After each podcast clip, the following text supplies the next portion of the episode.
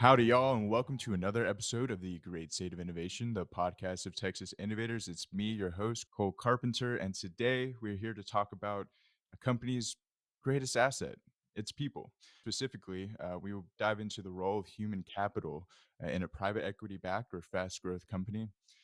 And there are few better people to talk about this with than Jen Sudduth of Sudduth Search, an executive retained search firm in Houston, Texas. Jen, thank you so much for taking the time to sit down and give us some of your insight on this uh, pressing topic of uh, of labor and uh, you know finding executives in, in these uh, awesome new innovative spaces as well as you know anything in private equity and uh, uh, fast growth companies. So Jen, thanks for being here. Absolutely, thank you, Cole, for having me. Yeah, yeah. Um, I guess just to start things off, we'd love to you know get an intro of you um, and, and your your company, and uh, just kind of like a, some rundown on your career and how you got to where you are today in, in the space. Absolutely. Um, so I personally have been recruiting for for about 20 years. Um, most of those are in retained executive search recruiting for leadership positions for private equity and venture backed companies, just like I do now. So it reflects very much um, same thing that I've been doing for a long time. We also work for individually owned companies and family run companies and so forth. Um, but I started my practice in 2019, um, almost four years ago. And uh, I, I joke that I did it because I could. Um, I had a, a nice, solid client base and felt like it was a good time for me to branch out personally and um, and also with with what I was doing. So I did. Uh, COVID hit about a year later, um, but we continued to do very well even through COVID because I already had a lot of those relationships, and then we've continued to grow there from there. So we're about um, we're about six, we're seven people now. Excuse me, we just hired someone last week, so we're seven people now, uh, awesome. and probably going to stay there for a little while until we figure out what this economy is going to do. But uh, we kind of have been growing um, very purposefully, I guess you could say. Yeah. Fun fact uh, my personal background, I come from five generations of Methodist ministers. I'll let oh, that sink in. Five generations. so wow. you could say, you know, I'm, I'm a little bit of a outsider in my family, kind of because I went the business route, but I think it's there's a lot of overlap. Uh, you know, I got a psychology degree from, from TCU, which you went to, go frogs. And, go frogs. and, uh, and so I think there is, there's some overlap with, with what my family did, quite frankly, understanding people, you know, having the insight into people and what makes them tick. Um, and so forth. So um, it's it's been a fun ride. I really enjoy what I do. Wow, yeah, that's that's very interesting. Thank you for that. I had I had no idea. That's actually very, very interesting. Uh, we could have a whole really, other session on that. that there, that is for sure. So Jen, like what what kind of clients do you work with? Is there a specific industry you focus on, or are you is anything and everything really? Anyone that comes to you? We so we reflect Houston. I will say that. So a lot of our clients are industrial type clients. So energy, of course, is is uh, one of the main ones, but we've We've been moving into energy transition over the last few years. Um, we also do a lot of technology, software companies. Um, we've even done retail. We have a few retail positions right now, leadership positions within retail, and then um, hospitality. I mean, it's kind of run the gamut. We, you know, there. We also reflect private equity, which I mentioned earlier. A lot of our clients we're brought in probably 75% of the time by private equity firms, and so if you look at Houston private equity, what are they investing in? That's kind of where we play. Um, cool. And so a lot of it, like I said, it, it is in the energy and industrial and chemicals and pipeline, um, and then now energy transition, which is which is super fun um, to see that to see that uh, evolution happening as well um, within a within a city that you know has been doing energy for a very long time. So now it's time for us to dominate on the energy transition side. But again, that's a whole nother topic as well. yeah, um, that I, it is. The common, I would say, the one last thing that I, I, I, would say is the common denominator with all of our clients, and I know this is an overused word, but it's transformation. Um, You know, it's in that, but that is absolutely the truth. All of our clients are transforming. It could be growth, which is probably the number one. Um, it could be a culture change. It could be they want to expand outside of the industry that they're in. They want to target other industries. Um, et cetera, et cetera. And so they're wanting to get from point A to point B to point C very quickly. They want to change very quickly, whatever it is. And so we bring in change makers. We we specialize in folks that can handle the minutia of what that looks like um, for for private equity run companies.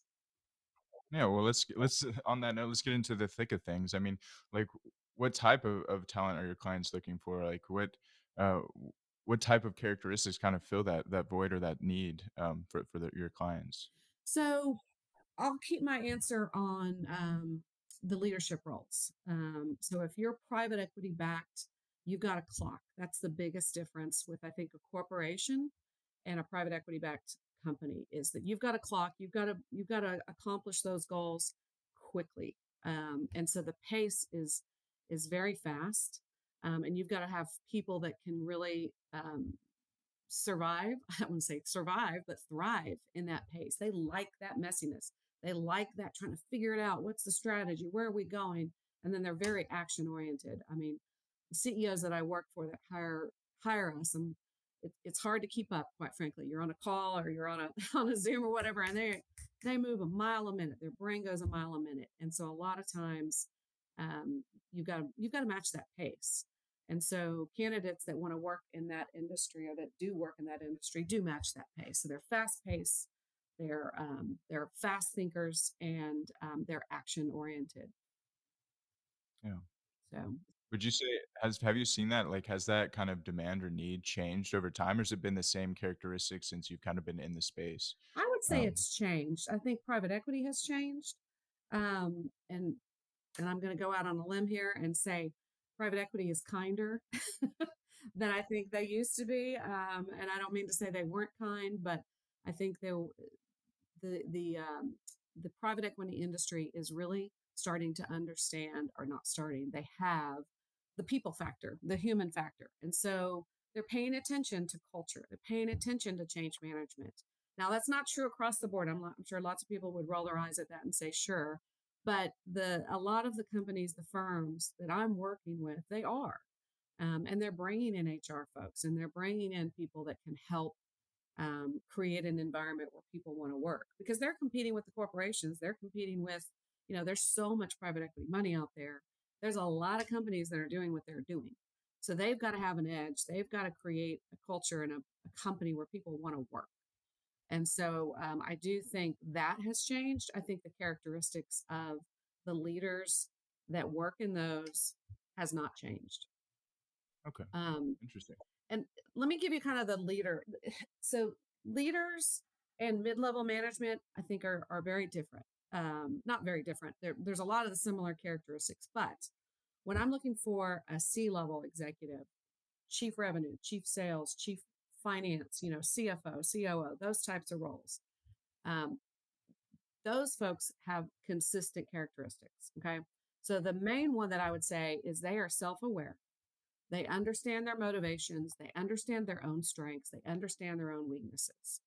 Um, and they know, and that's how, in my opinion, that's how they've thrived and that's how they've grown is because they're healthy, they're happy, mentally healthy, and they protect their time to be that way. Quite frankly, I, I, I dare you to find a C level executive that's not some sort of athlete because most of them are, or they have a serious hobby because they, they, you cannot just live in that world 100% of the time forever.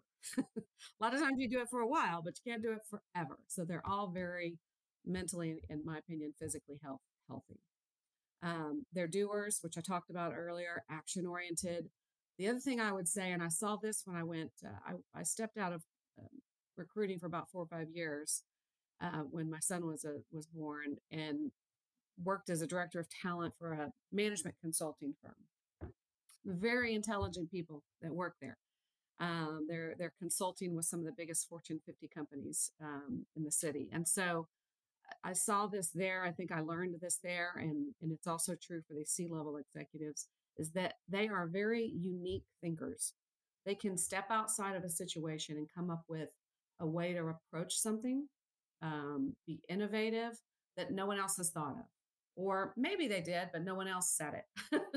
and they're they're very brave they're not afraid to disagree they're not afraid to challenge the status quo which can be frustrating at time at times if you're if you're reporting to that person um, but they're always leading the pack with that with that thought power um, and then i think the, the very last one would be organization. I know that sounds very simple um, but like i mentioned earlier they protect their time.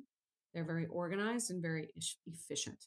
They they are focused on what they need to be focused on and not getting caught up in the minutia and i look for that when i'm talking when i'm talking to them. If their communication is organized um, you know if they can they can give me an organized overview of their career and their experience and what they're looking for that's a really good sign for me Yeah, I was gonna say, how do you, uh, kind of see that, or how do you, uh, get a feel for that when you um, is this mainly in conversation or just everything you look at as as a whole, everything that's presented, whether that's a CV or anything? What what does that look like if i told you that cole i'd have to kill you and i don't want to have to kill you because that's the secret sauce of what we do i'm just Fair enough. i'm just kidding It's it's 22 years of doing this, quite frankly, but there's behavioral based interview strategies and and so forth to really get you're not trying to trick anyone. You're trying to get to the core of who they are. You're trying to get to what motivates them so that I can match that motivation with what's going to help this company grow. And so or or support that growth. So it's call it a CFO. A lot of times they're supporting that growth. So I'm I'm trying to really get to the meat of who they are to be able to make that match. Right. And that's very interesting. Have you ever had like where you were going into you see this position and you have like this these characteristics in mind for someone and then you meet a candidate who kind of like flips that upside down and you're like maybe they're a better fit for what you originally had in mind. Is that something that you experience or it's typically just kind of what you envision it kind of plays out to be that way? Is have you had that experience? You should be in recruiting, Cole, because you're exactly right. Uh, You know, you start a search, and I try to, I try to tell my clients this, especially first time clients. It's like you have give me what you want this person to accomplish. You can give me the requirements, and they've got to know industries, and they've got to know software, and so forth. But I guarantee you that by the time we finish this search, it may not look exactly like what we started because you meet people, you know, they they start talking to candidates, I start talking to candidates.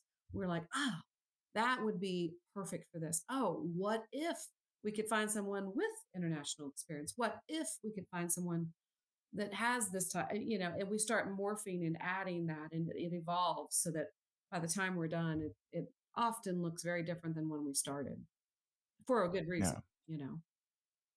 That's very interesting. And while we're on top on the topic of that process, could you just give us like an entry level breakdown of what that looks like as far as like the client coming to you saying, "Hey, we need to fill this position," to you finding someone that fits the position? Like, Yeah. what, what does that look like? Yeah. I mean, just and it's it's a fairly standard process. I will give you kind of the differentiators of what of what I think we do. But um, you know, when we go and meet with our clients, we want to talk about what I just said.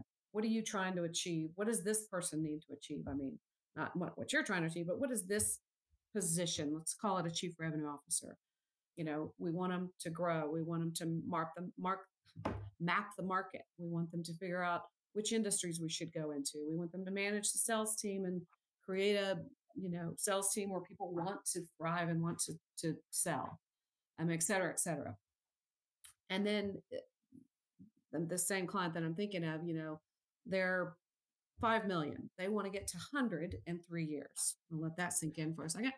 Um, so, what companies, what SaaS software as a service companies have done that? Um, and so we start with the target companies. So we look at the bigger picture of what companies have done that, what companies have scaled that quickly that are SaaS based. And then from that list, we go and say, who are the people within those companies that helped make that happen? And so um, then we go from that list, um, we start making those most those calls. And I think the difference with us is that everyone on our team is, um, you know, fairly sophisticated voice coming through to that person. It, we are not doing these random cold calls with people we don't know if they're a fit. We pretty much, I mean, I'm not going to tell you we hit it every time, but I would say 60, 70% of the time we know they're a fit. We just want to see if they're interested and we want to see if if we can get them interested. And so we have that phone call and then they go to me and I do the behavioral based interview that we talked about earlier.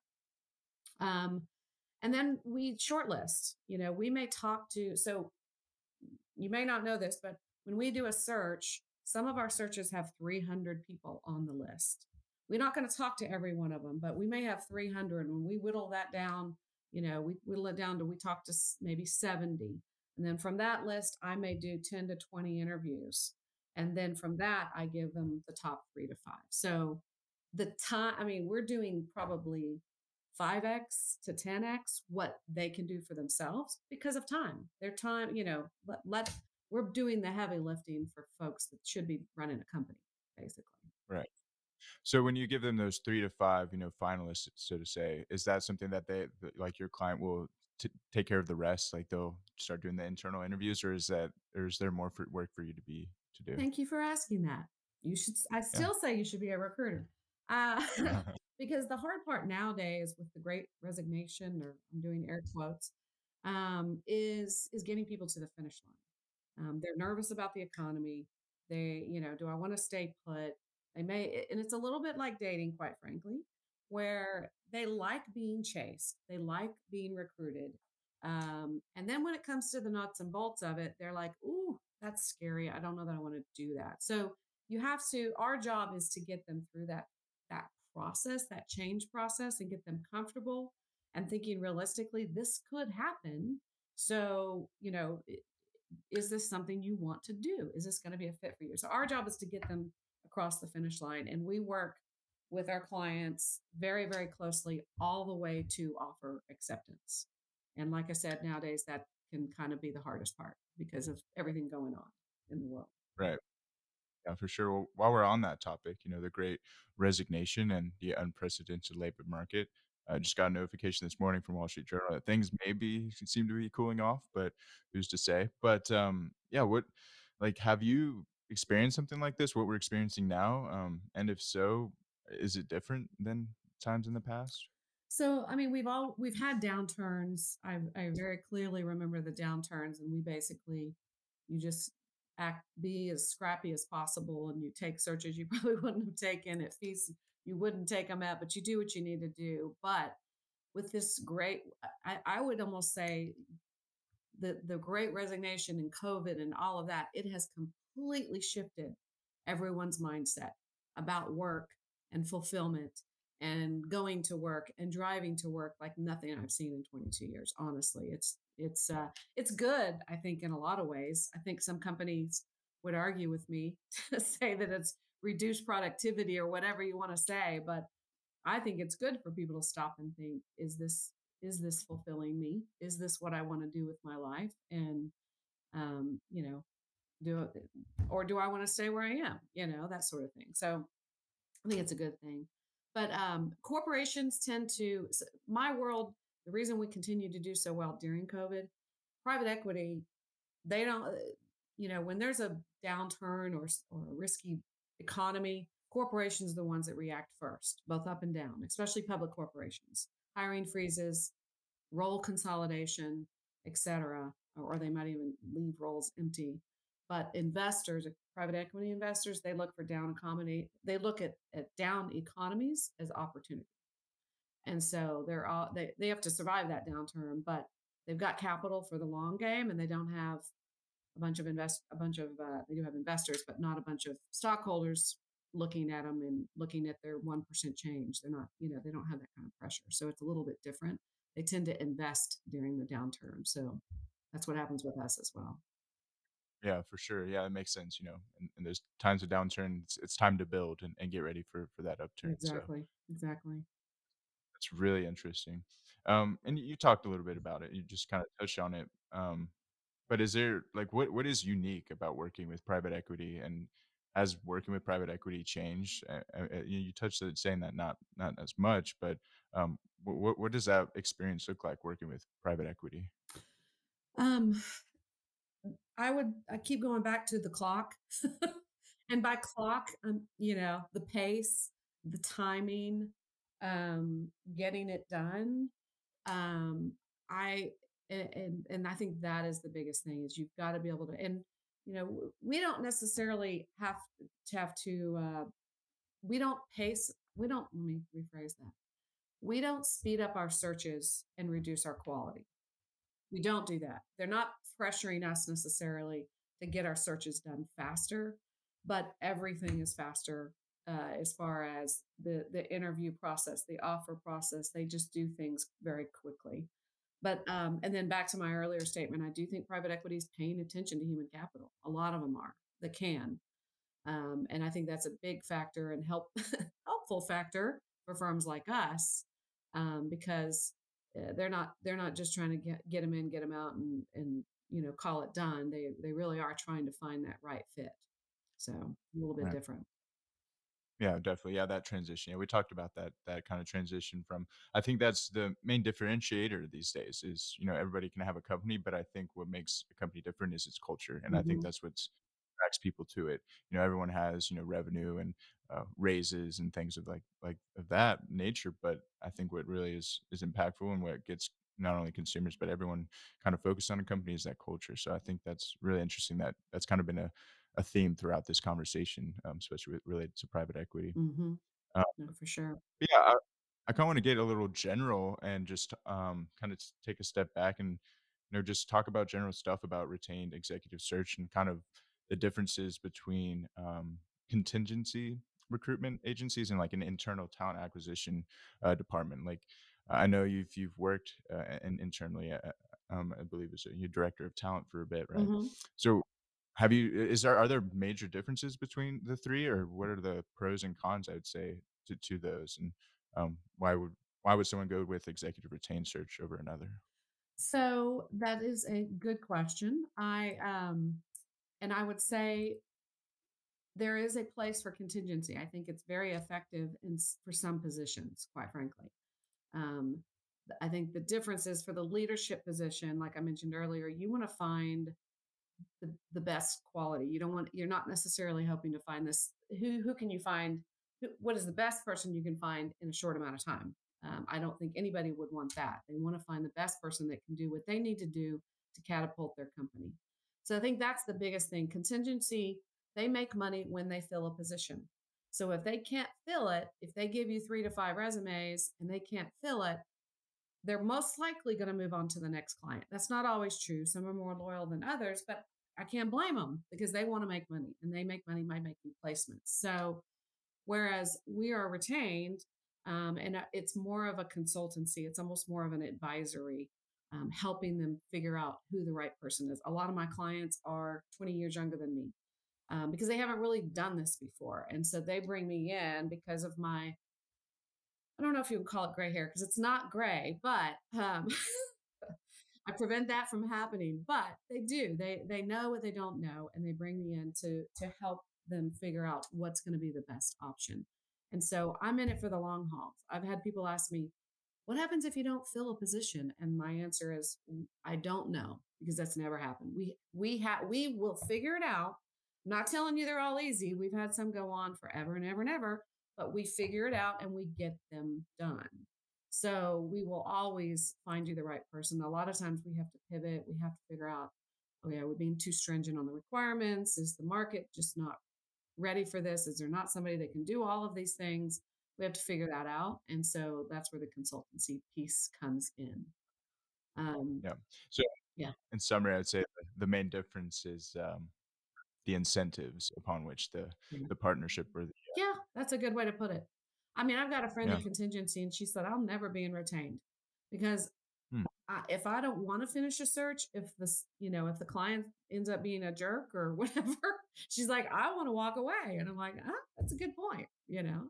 right. So um, Yeah, that's an interesting topic. Do y'all when when you're looking at clients, what does that process look like before you take on someone? Is there, like, you gotta find make sure that it's a culture fit between the 2, or what is it usually they come to you or you're coming to them, or how what does that look like for y'all? absolutely, I always, um, I always joke that people hire us because you know they need our expertise to finding the right talent um, you know, they don't have the time to do it themselves. They might know how to do it, but they don't have the time to do it themselves, or nobody wants to work for them.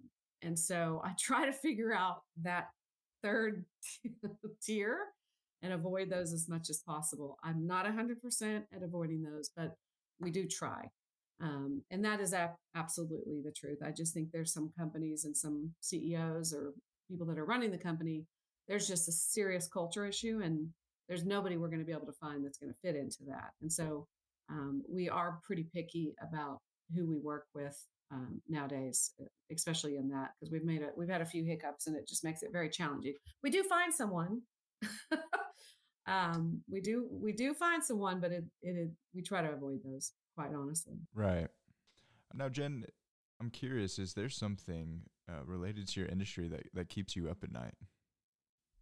Honestly, you know, the headhunting industry, people are like, can I call it headhunting? They ask me that because they. that's so funny. I was going to ask you that very thing. Like, it, that's so funny. Because it has a bad reputation and because there's been so many headhunters over the, the decades, excuse me, the decades that are um, not exactly ethical or upstanding citizens.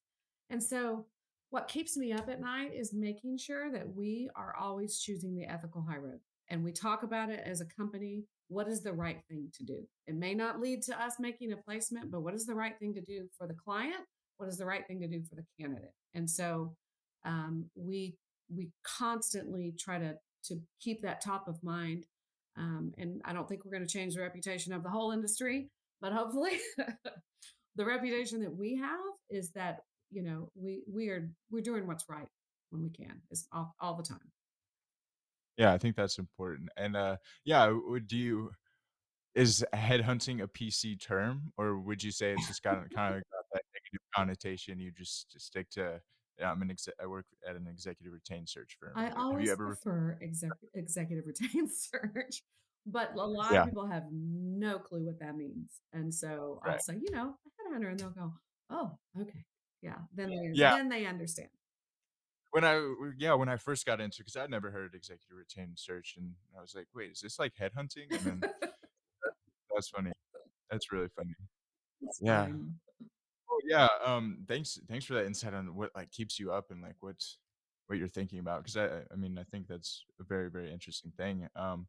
You know, I guess to close it out, I mean, as we look to the future, I mean, do you have, um, you know, a vision in mind for what executive retained search will look like, or do you think it's on a steady pace to kind of stay where it's at and it's kind of found its rhythm? What does that look like for you? How do you feel about that? I think it's all about technology. I mean, headhunting, recruiting, executive search, it's all going to have a human factor. You can't do it without a human factor, in my opinion. But, you know, I do think there is a wide open industry in the match process at the beginning. And I know LinkedIn is almost there, but everyone knows they have some issues in, in my opinion, getting getting to that final.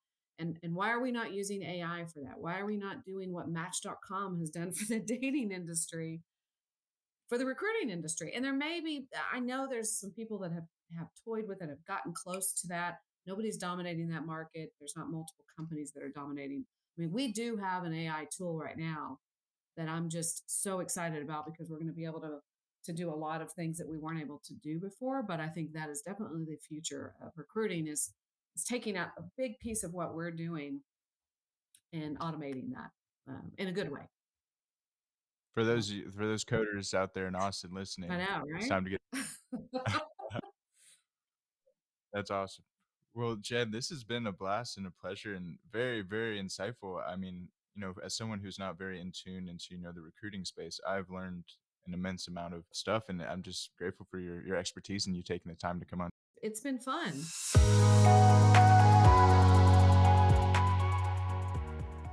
Download the Texas Innovators app on the App Store and Google Play.